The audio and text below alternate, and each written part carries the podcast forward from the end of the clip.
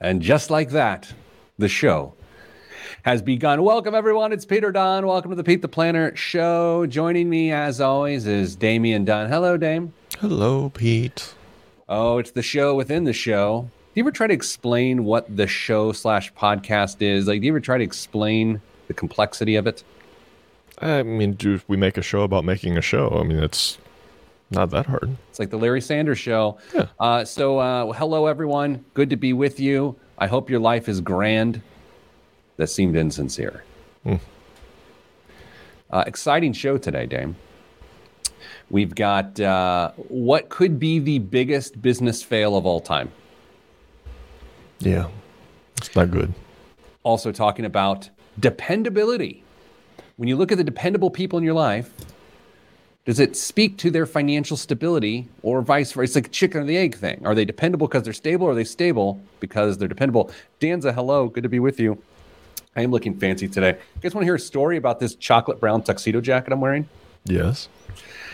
For those podcast people, listeners, audio only. Sorry, but it's a little bit handsome. Dame, I believe the year was 2007. I think Indie Style was a local television show. It was like, you know, when like local morning, not exactly news shows, like lifestyle shows were really new.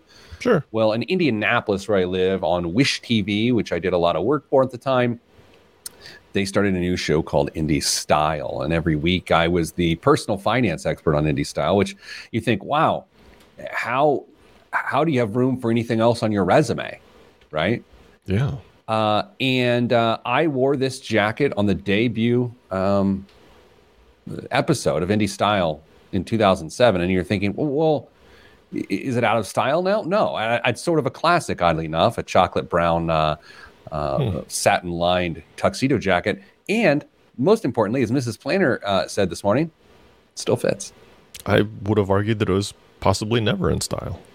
Oh, well, not in your style. Dame, have you had a good week? I have had a good week. Looking forward to the weekend. Did we have a show last week? No, we did not. And if we did, I think we both missed it. Okay. Dame, as I tend to say on Fridays, I got a lot of stuff to do. So you want to just go ahead and do this darn thing? It's the least shocking thing I could have expected to come out of your mouth. What do you got this weekend? I've got... Oz, the great land of Oz. Oz, our beloved coworker, who everyone who meets her loves her. People who don't even know her love her. She's just a delightful human. She's running a marathon tomorrow, so I'm taking the kids down, and we're going to cheer for her. That's exciting.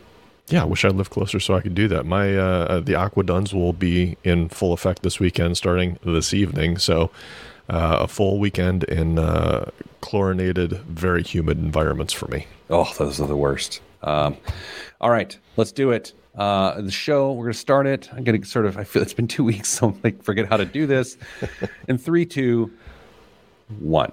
This week on the Pete the Planner Show, we answer your money questions. Here's how the show works. You email us, askpete@petetheplanner.com. That's askpete@petetheplanner.com, and we'll take a shot at answering your questions. I said we, plural. Damian Dunn joins me as most often, Vice President of Advice at Your Money Line and Hey Money. Dame, how is it going? It's going okay. Dame, I've got a very strange vibe today. I'm wearing a chocolate brown tuxedo jacket. I've had a lot of caffeine and I have a lot to do. So let's get to the show. Dame, I love to read fascinating stories about business decisions gone awry. Not because I'm dancing on the graves of America's great companies, but because sometimes you see how high stakes a decision can be. In the last couple of weeks, it has come out that Zillow, which is a really useful app. I have it on my phone, and it's not useful as much as it is interesting. You can just sort of look at what homes are worth and where you live, and you're driving by a neat area, you pull it up, you have it look at your location, you can sort of look at homes. Anyway, they have reported that they are unloading 7,000 homes very quickly because of the hundreds of millions of dollars of losses they've generated in their attempt to buy a bunch of homes and then resell them. They got in the home flipping business at mass scales, and it caused them to lay off 25% of their workforce this week. Dame, that seems like a bad business decision. Yeah, you kind of wonder how a company that focuses on real estate and tracking real estate prices, allegedly just only tracking real estate prices, could be this bad at estimating what houses would be worth if they bought them at the right price. So not great. Okay, you said two very interesting things there, which is refreshing finally this year. Yeah. Dame, first of all, you said allegedly, so I wanna talk about, like, are there, you thinking they're tracking things other than home prices? No, I think they may be a little aggressive on the home prices that they publish when they send out their zestimates of how much your home may be worth at the time. I don't know if you do, Pete, but. Somehow, some way, we got signed up for a monthly email that sends us a little note that says, hey, based on our calculations and the houses that have sold around you, we think your home is worth somewhere in this range. And I don't know, for like the last year, I've looked at that number and said, there is no way my house is worth that much money. No way. So what's interesting, I'm glad you bring this up. I look at ours all the time because it's fascinating just to watch it go up at a breakneck pace, and not because I think it's reality, but because I'm just amazed that Zillow thinks it's reality. If they want to make me an offer at that price and then get burned on the home because they can't sell it, go right ahead. And so that's your second point, Dame, is that this service is meant to help people understand market prices for homes and particular areas. And so if they're publicly presenting, let's use some numbers here. Let's say your home is objectively worth $200,000. You think you could sell for $200,000. And let's say Zillow says, nah, bruh, sorry, it's worth $225,000. And so they say that, and you get all gassed up and you're like, let's go.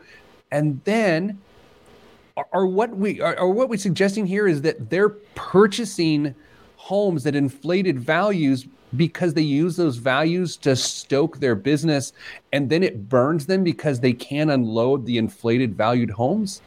Well, I think, I have no idea how this actually works on Zillow's side. I would assume that if they're saying, hey, we'll buy your house, it is at a maybe not steep discount, but a significant discount over what they may be publishing, just because it's, no hassle. Hey, we'll make this quick and easy, and we can get you onto your next home. By the way, check out our app for your next home as well too while you're at it.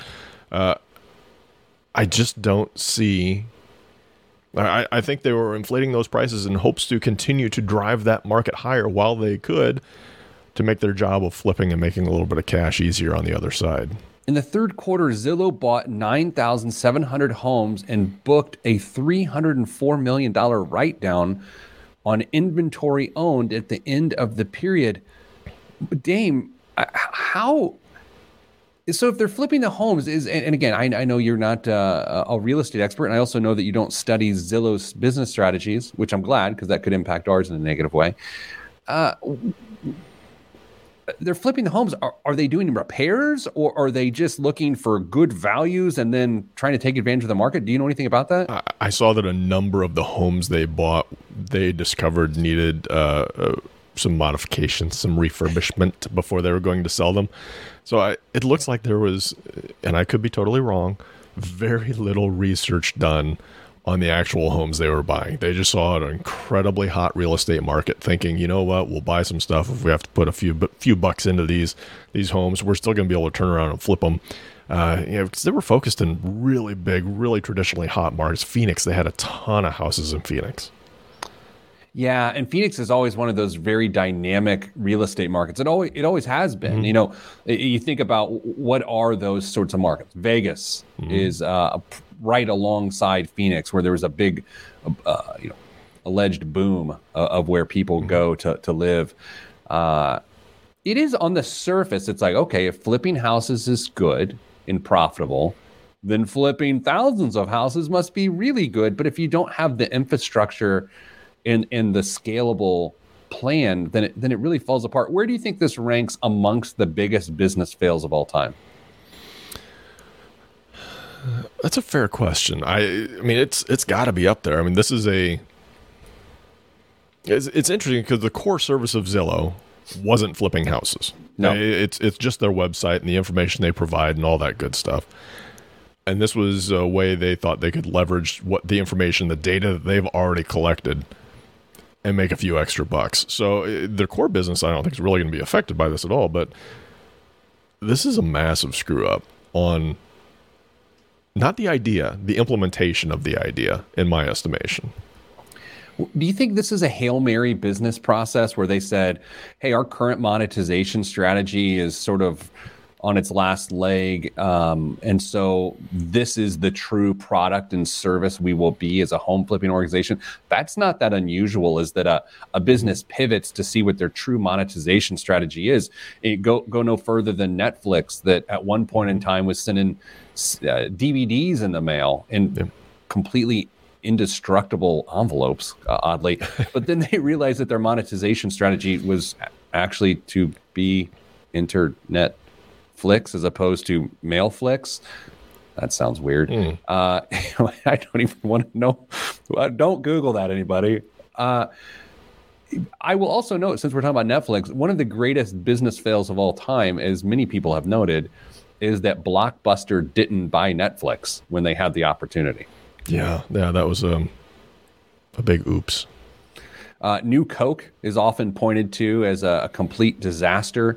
The idea that Coke wanted to change their formula, and it cost them a lot of money in sales. I actually was on a podcast with a friend about that topic. And what was really interesting, if I remember correctly, which I very rarely do, the guy that came up with Diet Coke, who was lauded a thing? Yes. As like an icon of new beverage ideas, had the idea for New Coke, and it completely backfired on him. But he was a genius with Diet Coke. New Coke, not so much. Clear Pepsi. You remember Clear Pepsi? I do remember Clear Pepsi. We used to have some Clear Pepsi at the Dunn household when I was a kid. Really? Yeah. We drank so much, so many soft drinks as a kid. Like, I can just see Mrs. Planner and I just shuddering thinking about our kids having that many carbonated beverages. But alas, different times. We even wear seatbelts and have helmets these days. Dame, coming up after the break, dependability. I have a new theory I wrote about in the Indianapolis Business Journal this week. I want to share it with you. I want to share it with everybody. Does being dependable make you financially stable? All that is next on the Pete the Planner Show. I'm Pete the Planner. All right. I started reading email again while we're on the air. I appreciate the dedication and focus you give me during this. I know, but it wasn't something I had to answer here. You know what I mean? Maybe you don't know what I mean. Maybe you do know what I mean, but it still doesn't excuse it. That's probably right. I'll let you fill in the right answer. All right. So, Dame, should I book this meeting at 11 with this person? No, I can't do that. Today? Or later this afternoon. Yeah. You better give yourself a little bit of time. Or how about 11:15? 11:15. You can do 11:15. Is it just a phone call? It's something like that. Yeah, okay. All right. Sorry, booking appointments on the air, everybody. All right. So, Dame, let's do dependability. Let's hit it. Oh, hey, Mike. Good to be with you. Thanks for joining us on Facebook Live.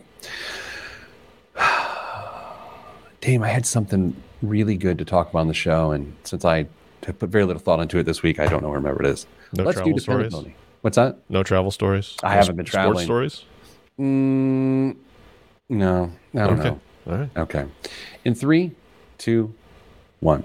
Back on the Pete the Planner Show. Dame, you know, every couple weeks I have to sit down on my computer and think about things to write for people to read and mock me over. Can you hear my stomach growling, by the way?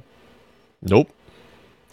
I was at my grandma's funeral last weekend, and lovely woman, and I didn't eat, and it's the service was going very long, and my stomach starts growling. My cousins, who are like 3 rows ahead of me, like turn around and look at me. The funeral's being live streamed because that's how you do funerals these days. And there's this big shotgun mic that's picking up the growling of my stomach. So all these people honoring my grandma at home are hearing my stomach growl. Alas, I write my IBJ column this week about dependability. And my theory is this. If you think about how you view others to be dependable, what the quality you see in them is the resourcefulness they have and how they use those resources to help you achieve what you're looking for from them. It's a little heady. Dame, when you say someone is dependable, what you're saying is you like how they handle assisting you with what you need assisted with, right? So to me, that's a resourcefulness situation, right? Yeah. And so here's where this extends to possible learning. When you consider your own level of dependability, not only how others view you to be dependable, but how dependable you find yourself to be, I think it is also an evaluation of your resourcefulness. At various times in my life, as I think about whether I viewed myself as to be dependable or not, if I truly try to be objective and not lie to myself and gas myself up, there were times where I didn't find myself to be dependable. And if I thought about why, it's because I didn't trust myself with the resources that were allocated to me. Does that track? Yeah, I think so. I also think it's a really interesting concept, dependability in general, because what you consider dependable and what I consider dependable may be completely different, or at least different shades of the same color. If I only come through 25% of the time on stuff that I promise, but somebody comes through 50% of the time, I'm going to look at them as pretty darn dependable, whereas you may just dismiss entirely because, man, you just can't count on them when the chips are down. So dependability is a really interesting topic, but one that we all recognize and generally appreciate. I almost said laud just to tie it back to the first segment, it's a really interesting concept. Did you pick up on this idea, though, that we're not saying someone is dependable because they're wealthy, and we're not saying someone is dependable because they have high income? What we're saying is whatever resources are available to them, they make them available to help serve you. And again, that's not to loan you money. Hey, can I depend on you to loan me $500? It's not that. When I begin to write about this and think about it, I got to this idea of like, okay, it's midnight. You're in Denver and you're trying to fly back to Indianapolis. You're not going to get Uber. You need someone to pick you up, but there's a massive rainstorm. You need them to pick you up at the exact minute you walk out of the airport so you don't get wet, and the timing has to be right. Who are you calling? Right? To me, that's like that's the time resource side of things, but I think time and money are rather linked. Who do you call to be at the gate to pick you up in a situation like that? And Dame, we talked about this as a bigger team this week of go ahead, think through your life, think through your relationships. Who is the most dependable person you know, and what is it about them that makes them dependable? And once you do that, my guess tells me that they are also financially stable because they understand how to use resources effectively. It's very tempting for, I think, most of us, if you're married or in a committed relationship, that you probably are going to default to your spouse, or you may want to prioritize them. I think this becomes a really interesting challenge if you say it can't be that person who you're in a relationship with. You force yourself to think outside of that very tight circle that you find yourselves in on a day in, day out basis. Who is it? Is it a parent? Is it a coworker? Is it somebody from an organization that you belong to? And why do you think they're dependable? Is it because they come through on projects? Is it because of a long history of helping you out with odds and ends, or their dedication to a different project that you're not even involved with? I don't know. It's when you first asked this question in that meeting, it was deceptively simple. Yeah, because a lot of people went to their spouses or their parents. But if you remove that possibility, and again, the point of this whole thing is not just like a guy who drank too much and needed to write a column. Instead, it's to say, okay, do I trust myself? Can I actually depend on myself to be a good steward of resources? And so if you look outside your immediate family, it does get a lot more complex. And so in that spirit, Dame, I will answer the question. one of the most dependable people I know, and I'm going to also separate work because I don't think work is at times like family. My friend Greg, who also happens to be my financial advisor, I find him to be one of the most dependable people I've ever met. And it's not that he'd be there if I needed anything. It's just to know if I ever needed anything, he'd be there, right? It's sort of a weird flip of that. And it's not that I would need money from him. It's that I would need guidance, and I would trust that the guidance he would give me would be right, or I needed time, and that time would be allocated towards me. But I guess it's not surprising that the person I choose is also a financial advisor, my financial advisor. That's sort of weird. What do you think about...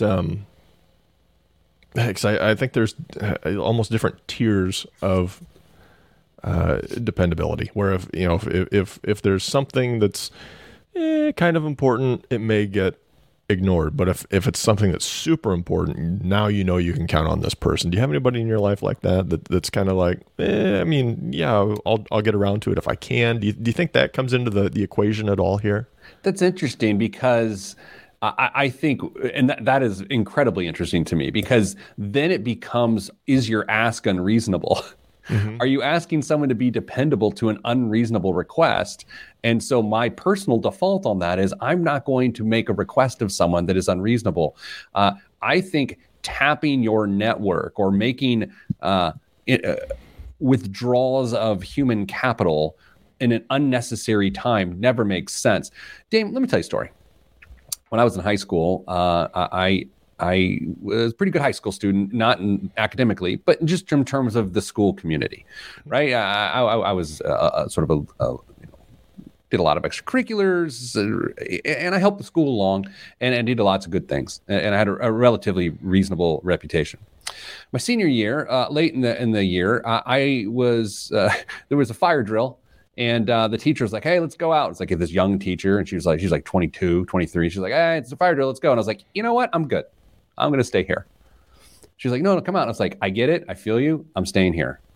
But it was like total jerk move, right? Yeah. Major withdrawal of credibility. So I got sent to the principal's office. And the principal said, look, here's the thing. You've made a lot of deposits in the last 4 years. This is one major withdrawal. Just so you know, if you make another withdrawal, it's going to be a problem. And that has stuck with me for a very long time. And I think about relationships in that way. I would much rather make deposits than consistently make withdrawals on people's time, which brings us back to dependability. I sort of keep mental track, not of who owes me, it's not that, but of who understands that same dynamic and would be there to serve. So yeah, turns out I absolutely was a jerk to that teacher, and I feel bad. All right, Dan, let's do this. Come back up after the break. We're going to sort of a potpourri of what's next here on the Pete the Planner. Little Peloton stuff, little other things. You'll see it's next on the Pete the Planner Show. I'm Pete the Planner. Dan, you know why that tease was subpar? No. Because I don't remember what the third segment's about. What did we decide? Peloton? Well, we said something. We're like, let's do this. And then... Yeah, there was something else. But a personal finance thing. It'll come to us. Yeah. Total jerk move. I was like, I'm good. I don't think I said, I'm good, honey. Like, that would be like real bad to the teacher. But she was like 22. She's like your peer, yeah. And so I was like, I'm working on this. I did something pretty similar to a very young teacher, but I was much younger than you were. So that's my explanation for that. How old were you? 8th grade. You can't play that card in 8th grade. Oh, I did. Oh, that's a bad move. Yeah. What was the segment? Was it retirement versus college, student loan? Yeah. Right. How to prioritize. Okay. Or what you should prioritize. This is going to go well. It's going to be great. Okay. Viewers on Facebook Live, if you've got anything you want us to talk about, by all means. Yeah, just throw it in. Throw it in the comment. because we're starting the segment. We're going to go, well, we'll do it live. Okay, here we go. In 3, 2, 1. Back on the Pete the Planner Show. Dame, I was doing an event this week, a live virtual stream. Oh. And I got a great question. It's a very common question. A younger person just starting their career, trying to get out of student loan debt. I'm talking about the importance of starting retirement savings early because it just makes your life a lot easier. And I said, okay, tough guy. How do you prioritize getting out of pesky student loan debt with saving the appropriate amount for retirement? Now, Dame, I asked this question to you because for a very long time, there was this rule of thumb within the financial world that said the following: hit the match and then work on debt. Mm-hmm. And so the idea was that, let's say if your employer is putting in 4%, as long as you put in 4%, then you better put in that 4%. So you get your 4%, and therefore you're contributing at an 8% pace. And then whatever additional discretionary income you have, then it goes towards debt. Here's the problem with that. You are setting yourself up for failure from a retirement planning perspective by making it harder later. If your personal finance goals are to make tomorrow easier, then saving at 8% as opposed to the prescribed 12% immediately puts you on a mathematical track to failure. Yeah, you're going to have to make some potentially uncomfortable decisions. And I say that because chances are cash flow might be a little tight right when you get out of college with all these new expenses that you've got between, rent and transportation and all the other stuff that you might never have had to deal with before. Now you've got to pay back some student loans, and somebody's telling you, some bald guy's telling you that you got to save 12, 14, 16% towards retirement while you're trying to get everything else figured out in your life. Well, where in the world's all this money going to come from? You're going to have to start cutting some other stuff out if you want to do everything that you're being told. That's an uncomfortable decision. Let's do math on the radio, everybody. So fun. Your favorite segment. Oh, here, let's do a little stinger here. Now it's time for Math on the Radio. It's when I grab my calculator and start doing math. Dame, let's say you're a yonker, which of course is young man. Oh. Do you remember that from the old standardized tests here in Indiana when you were a kid? A wuzzle is to mix. A Baloo is a bear. Yonker is a young man. Do you remember that? I think it's coming back to me. Anyway, yeah. Let's say you make $50,000 a year as a young man, right? Or young woman, young anything, doesn't matter. Ferret for all I care.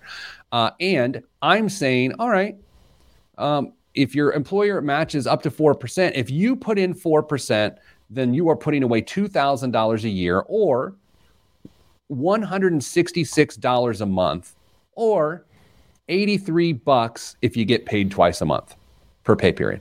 Okay. Now, by me telling you to do the right amount, which is to put in 8% and let your employer's total take you up to 12%, right? Because their match is 4, you're putting in 8, you're doubling that 2,000, which the math would suggest here on this handy dandy iPhone. The 2,000 doubled is 4,000. Whoa. Yeah.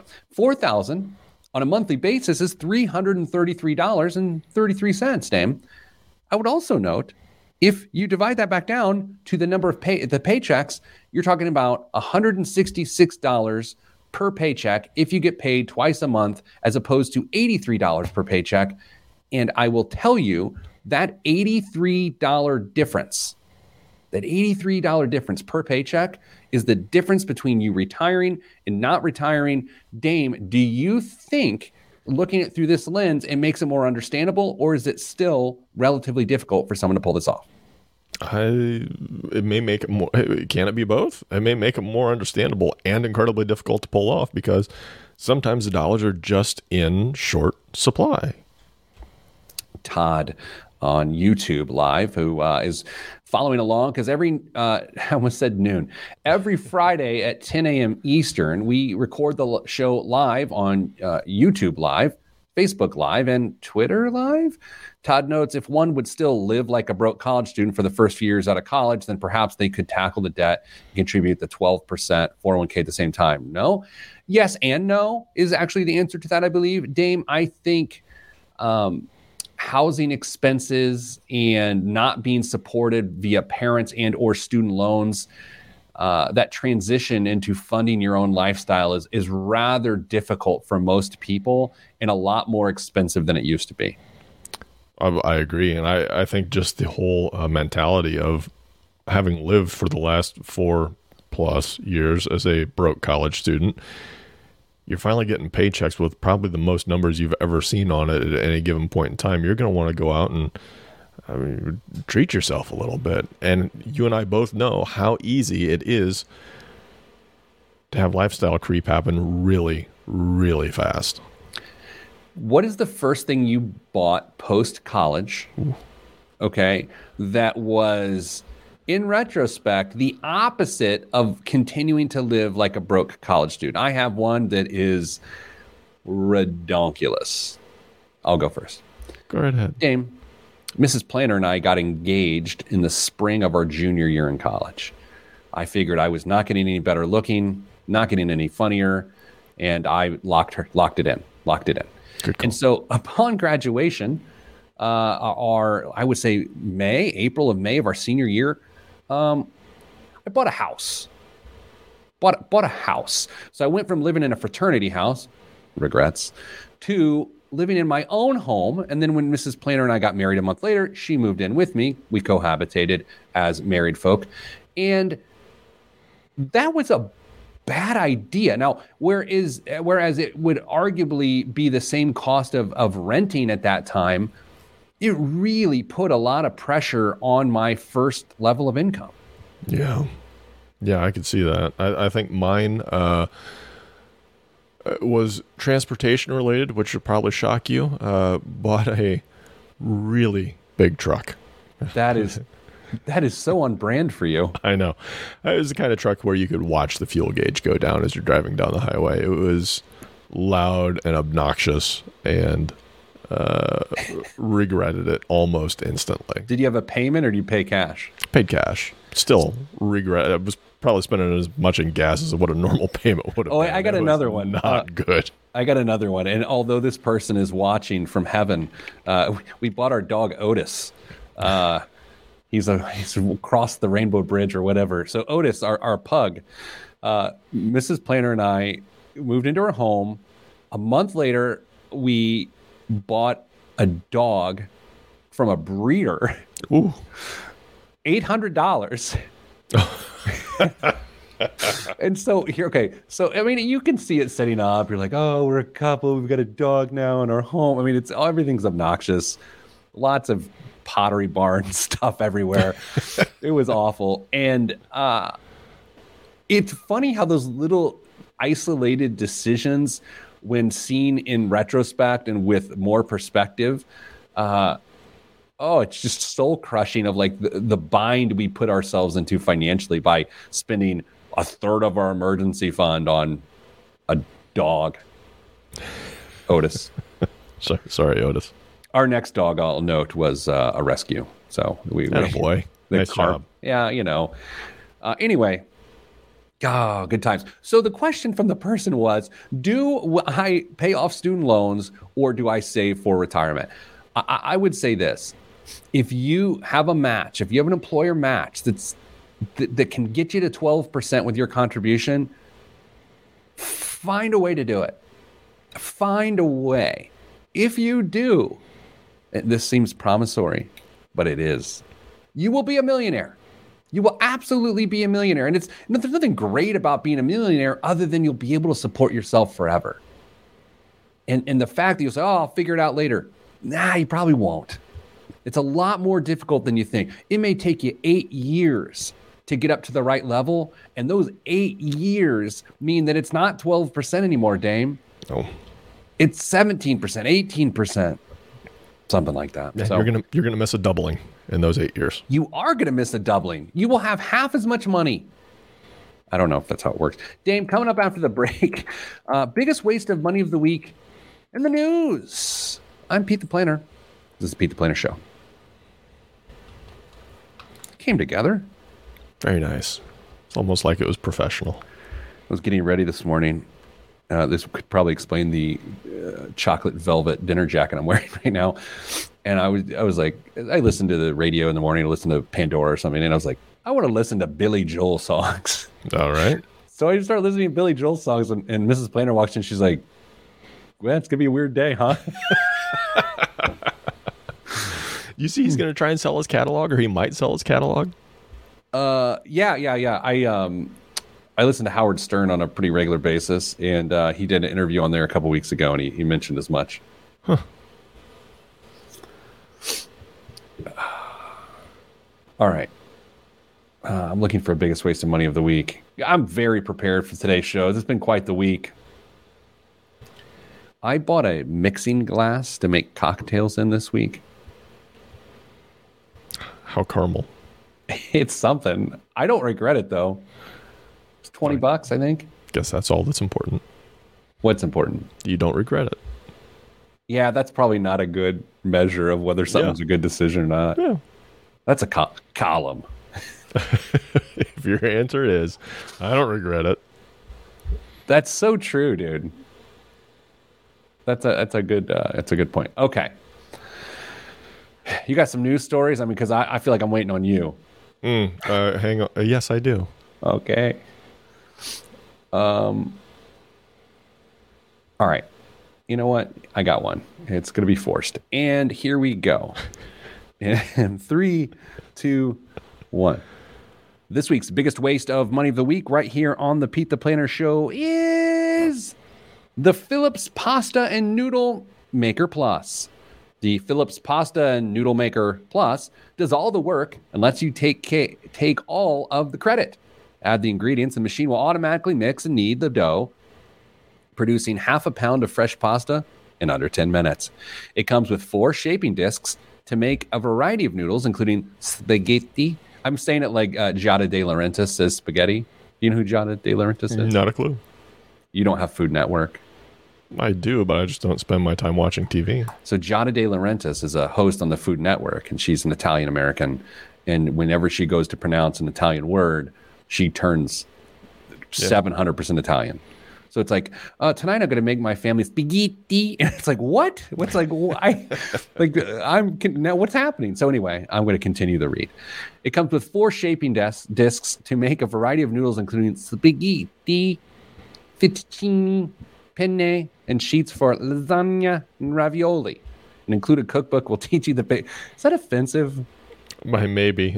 I'm just thinking through this here, and I'm like, I regret that. Included cookbook will teach you the basics of traditional pastas and also help you create gourmet, gluten-free, and colorful vegetable pastas. Dame, what would you pay for the opportunity to have spaghetti made in 10 minutes without you touching it? I'm wondering what the difference between the regular and the plus versions. That's of a this. Great question. Like, can I get the other one for just, like $20 less or something like that? This is going to be $120. $300. And here's the thing about this. My brother-in-law, Mrs. Planner's brother, wonderful man. He's an architect, and so he's very process-driven, loves processes. Like, he's got me into making cocktails because he loves to take 15 minutes to make a cocktail, right? And I enjoy that, too. He loves to make pasta on Sunday. He makes fresh pasta every Sunday at his house out in California. And he has a pasta roller and does it the traditional way.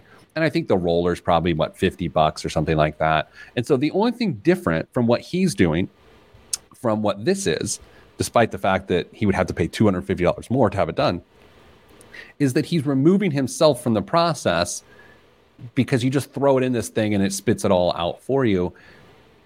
And I got to think, if you're going to take the time to make fresh pasta, I think you enjoy the process. Otherwise, you're just pouring in some noodles out of a box, right? It's like a bread maker, right? I mean, either you enjoy doing the whole process yourself, or you just want the taste of fresh homemade bread, and you chuck everything into the bread maker and let it handle it itself. I think there is something to be said for the process. I think back to Mrs. Planner and I's wedding registry when we were 22 years old, and all the gifts we registered for, we got a bread maker.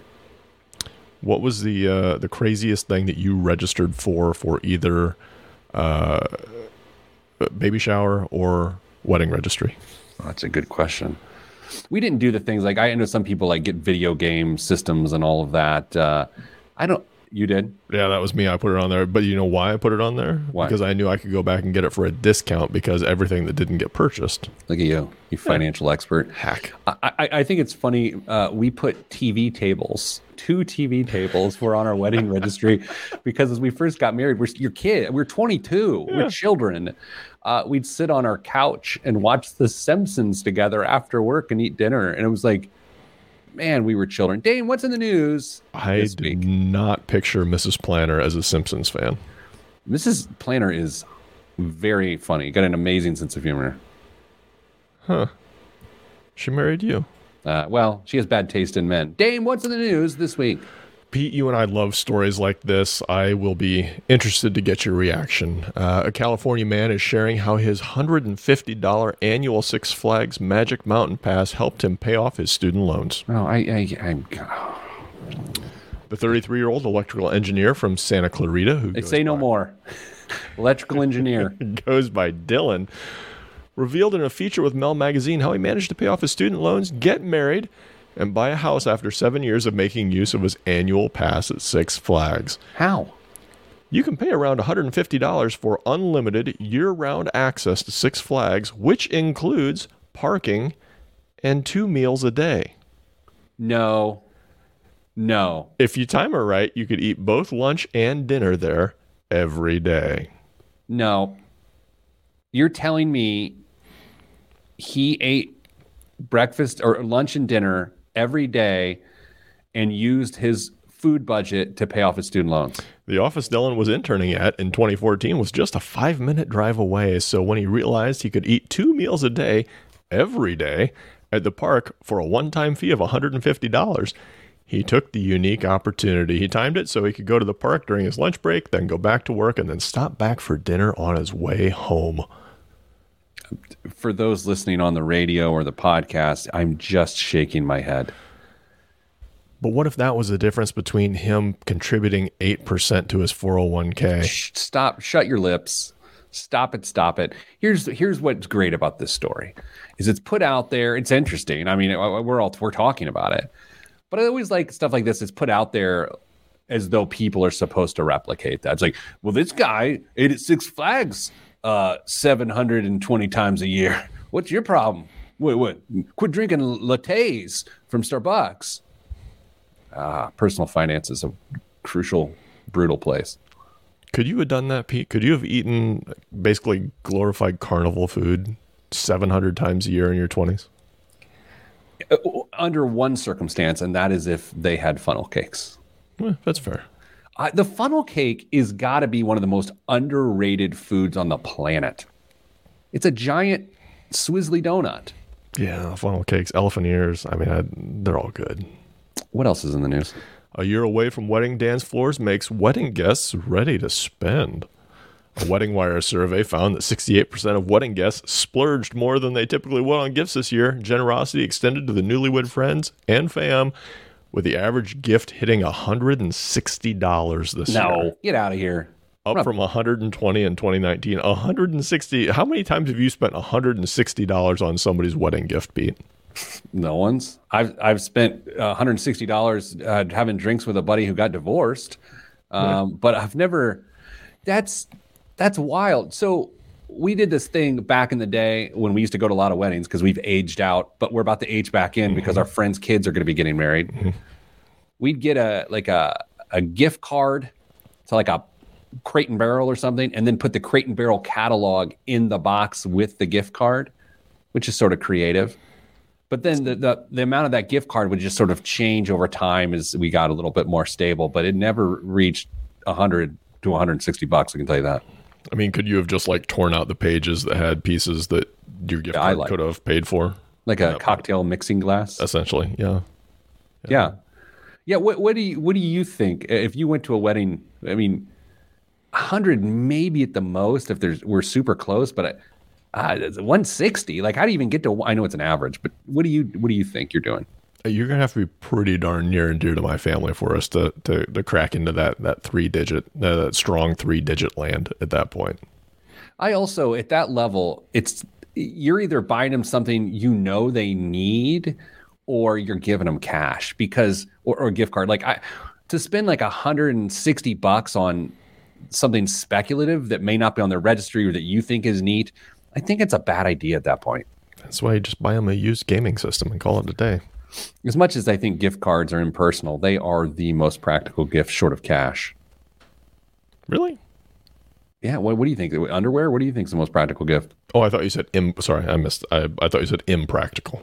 No, no, they are. Yeah, no, I think they're impersonal, but yeah, practical. Practical. Yes, I agree. Yeah, exactly. Dame, one more story. Turns out pandemic changed how people view money, Pete. Really? Millennials and Gen Zers now want to retire even sooner. Ages 59.5 and 59.4 for those two categories, those two demographics. Okay. Well, maybe you should listen to the second segment of our show today, or was it the third segment?